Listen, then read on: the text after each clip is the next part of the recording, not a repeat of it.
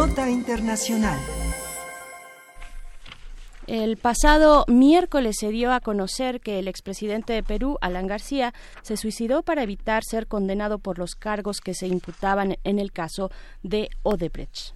Lo que el Departamento de Estado de Estados Unidos ha denominado como la mayor red de sobornos extranjeros en la historia ha involucrado a varios personajes de la política latinoamericana, en específico de países como Argentina, Brasil, Colombia, Ecuador, México, Venezuela y Perú. México, aunque no parezca. Pero de acuerdo con las investigaciones, ejecutivos de Odebrecht llegaron a reconocer que la empresa cometió actos de corrupción, incluyendo el pago de aproximadamente 788 millones de dólares en sobornos para facilitar la consecución de contratos para más de 100 proyectos en distintas naciones de la región. Según el Departamento de Justicia estadounidense, entre estos pagos ilegales se ubicaron 349 millones de dólares en Brasil. 98 millones en Venezuela y 10 millones en México. Conversaremos con el profesor Marco Fernández, investigador asociado de México Evalúa, especialista en temas de anticorrupción y profesor de la Escuela de Gobierno y Transformación Pública del Instituto Tecnológico de Monterrey. Bienvenido, profesor Marcos Fernández. Estamos en cabina saludándole eh, Miguel Ángel Quemain y Berenice Camacho. Buenos días. Hola, Berenice.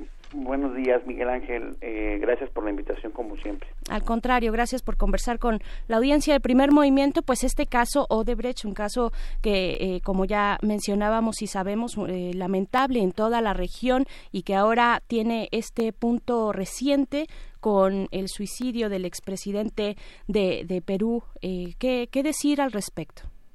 Bueno, la semana pasada, cuando se iba a cumplir una orden de aprehensión eh, temporal eh, en contra del eh, expresidente Alan García, acusado por diversos delitos, entre ellos lavado de, dinero, lavado de activos, se le llama allá en Perú. llegó la policía a su domicilio, pidió unos minutos supuestamente para comunicarse con su abogado, y posteriormente eh, se disparó y finalmente murió mientras lo operaban en un hospital eh, allá en Perú. El caso eh, pues ejemplifica el problema mayúsculo de corrupción en, en, en, general en toda la región ligado a esta empresa de construcción brasileña Odebrecht que desde diciembre del año 2016 en un acuerdo que firmó con el Departamento de Justicia y en colaboración con las autoridades brasileñas y de Suiza, confesó haber utilizado al menos 800 millones de, dólares y tener un departamento en su compañía explícito dedicado a, al soborno este, de distintas autoridades eh, y funcionarios eh, ligados eh, particularmente a dar permisos de construcción o de reparación pública en al menos 12 países, incluidos los que ustedes mencionaron, y en donde hemos visto particularmente, tanto en el caso de Brasil como de Perú, avances fuertes en las investigaciones, así también en, en Panamá y en otros lados, pues observamos eh, lamentablemente en el caso de México y de Venezuela, que realmente las investigaciones en contra de los esquemas de corrupción eh, que provocó esta empresa pues van eh, muy lentos y por decir lo, lo menos, pero realmente pareciera que están detenidos. Claro, para el caso específico de Perú, eh, en este punto en el que el expresidente Alan García decide suicidarse, ¿qué sabemos eh, más a profundidad sobre la situación, sobre las redes que tejió esta constructora Odebrecht allá en ese país? Eh, ¿Qué tan profunda era la corrupción? Sabemos que esta red ha sido este, amplia, que ha involucrado pues prácticamente a todos los expresidentes que ha tenido aquel país desde el año 2001, empezando eh, por el expresidente eh, Todeledo, al cual se le acusa que recibió eh, 20 millones eh, de dólares este, en pagos indebidos también para, para permisos este, de construcción. Lo mismo ocurrió con el otro expresidente, Ollanta Humala, eh, a él y a su, a su esposa, a Nadlin eh, eh, este, se les acusa de haber recibido pagos por 3 millones de dólares indebidos para el Partido Nacionalista y la campaña electoral de entonces. también se sabe que el ex vicepresidente de, de Perú, Petro, eh, recibió 1.3 millones de dólares también eh, de pagos eh, indebidos por parte de, de Odebrecht. Posteriormente salió a la luz que el presidente Pablo Kuczynski, cuando era ministro de Economía del gobierno de, Toledo, había recibido pagos indebidos por consultorías que hizo precisamente a Odebrecht y eh, finalmente en marzo del año pasado eh, tuvo que renunciar al, al poder. Peor aún, eh, sabemos que cuando iban avanzando las investigaciones en aquel país, el entonces fiscal general intentó remover a los fiscales que estaban llegando el caso de Odebrecht, pero afortunadamente la, la, la población salió a las calles hizo protestas masivas este en contra de esta decisión y los fiscales eh, eh, permanecieron en su cargo. Días después se filtra a la prensa este grabaciones en las que le llaman el escándalo cuellos blanco en donde eh, el ministro de la corte y diversos miembros del de, tribunal encargado precisamente de procesar eh, problemas de corrupción en el poder judicial de aquel país eh, son eh, hay escuchas en las que ellos están negociando la disminución de penas este por actos precisamente de corrupción esto provoca que el presidente hoy en funciones el presidente Vizcarra en Perú presente una iniciativa precisamente de reforma sobre el poder judicial y hay ahorita investigaciones sobre un ministro de la Corte y eh, los magistrados de este otro tribunal. Pero lo cierto es que eh, por lo menos este hay una lucha pareciera firme en aquel país para tratar de desarticular una red extensa de funcionarios eh, de primer nivel y de segundo nivel que eh, cooperaron en esquemas de corrupción con Odebrecht. Yo recuerdo, Miguel Ángel, seguramente te acordarás, que el año pasado, cuando hablábamos de estos casos, eh, a, a, partir de la reunión que había habido precisamente en Perú de la, de, la OEA, en donde se habló del tema de la corrupción en en la reunión de las Américas, yo recuerdo que colegas de la sociedad civil de aquel país en una serie de reuniones se quejaban eh, amargamente de la situación del sistema político peruano. Pero yo les decía a aquellos colegas que entendía la frustración, pero que al menos uno estaba observando acciones para desarticular la red de corrupción. Si frustración teníamos que expresar, pues era la frustración en México, donde Odebrecht hasta ahorita no ha tenido consecuencias legales sustantivas por los supuestos esquemas de corrupción que confesó el representante de aquella de esa empresa en México. Sí.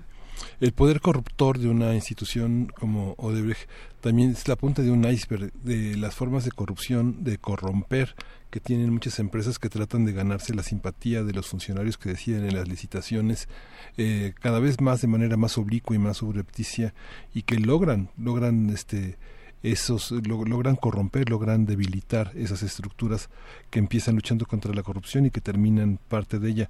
¿Existe una, una manera de evitarlo, de, de, poner candados que no obstaculicen el tema de las licitaciones, como ha pasado con el gobierno en otras administraciones, que una licitación se convierte en un proceso de seis meses o de cuatro meses o de seis, siete meses con las inconformidades de los participantes, Marco? Mira, yo creo que eh, los retos son múltiples. Por un lado, por ejemplo, eh, si uno observa deficiencias en el marco jurídico mexicano, una muy evidente es la ley de adquisiciones y compras eh, gubernamentales, que ha permitido a partir de, de, un artículo que permite la asignación directa de, de contratos a entes públicos, ha permitido que estos entes públicos abusen del artículo y subcontraten de manera ilegal los servicios o obras para las que el Estado mexicano los contrató. Son los esquemas famosos de la estafa maestra, por ejemplo, y el involucramiento tanto de universidades públicas como de medios de comunicación públicos que eh, violaron la ley en eh, al ser contratados supuestamente para servicios que en algunos casos ni siquiera se prestaron y que subcontrataron de manera ilegal a terceros que después triangularon el dinero para hacer muy difícil el seguimiento del mismo. También pasa por el fortalecimiento sustantivo, y lo hemos platicado en varias ocasiones, de eh, la Fiscalía General y de las capacidades en general del Estado mexicano para el famoso seguimiento del dinero. Solo un contraste. En Perú, por ejemplo, el Ministerio Público ha recibido en los últimos años un incremento del 50% de su presupuesto. En cambio, por ejemplo, en el caso de la Fiscalía General de la República, para este año tuvo una disminución del 9.8% y en el caso de la Fiscalía Anticorrupción le recortaron en el 17.5%. Tú dime si esos recortes realmente reflejan que la prioridad de un gobierno, de un país, es el combate a la corrupción, cuando además, y así lo platicamos en estos micrófonos, cuando se estuvo legislando sobre la ley general, ley orgánica de la, de la Fiscalía General y el nombramiento del fiscal eh, general, pues terminamos con una ley con muchas deficiencias y, perdón, con un fiscal, si no le quieren llamar carnal, pues sí muy cercano al presidente, tanto así que terminó nombrando como fiscal anticorrupción a la persona que el presidente cuando estaba en campaña había dicho que iba a ser fiscal anticorrupción. La Fiscalía en México, a diferencia de, de Perú, por ejemplo, ha promovido una serie de amparos en contra de resoluciones del INAI para liberar la información al menos de quiénes son los funcionarios eh, públicos y la gente del sector privado está siendo investigada por la Fiscalía en el caso de Odebrecht. De hecho, hace unas semanas, cuando parecía que el juez iba a ordenar en el caso del señor Lozoya, el antiguo director de, Pemex, el liberar la información eh, pública de la carpeta de investigación, pues la Fiscalía General, ahora sí ya con el fiscal Gersmanero, ya no pueden decir que era eh, la gente heredada del tricolor, promovió otro amparo en contra de la solicitud de información que había hecho Animal Político al respecto. Entonces, cuando uno empieza a, sumar estos puntos y ve lo, el contraste pues con el caso brasileño o el caso peruano e incluso en Panamá y Colombia donde están habiendo ya detenciones pues de expresidentes o de exministros eh, importantes ligados a la corrupción, pues uno no deja de frustrarse porque inevitablemente hemos tenido promesas de todos que se va a actuar en la materia y la verdad es que hasta ahorita pues solo se han quedado en promesas. Recordaremos que desde el 16 de octubre de 2017, ya vamos para año y medio, el entonces procurador Cervantes dijo que ya tenía todas las diligencias listas para procesar el caso de, de Odebrecht y no ha pasado nada. cierto.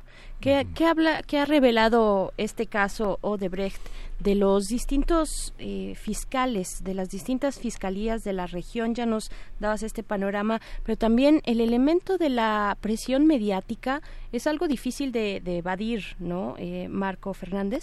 Mira, yo creo que es una combinación de factores, como bien apuntas, Berenice.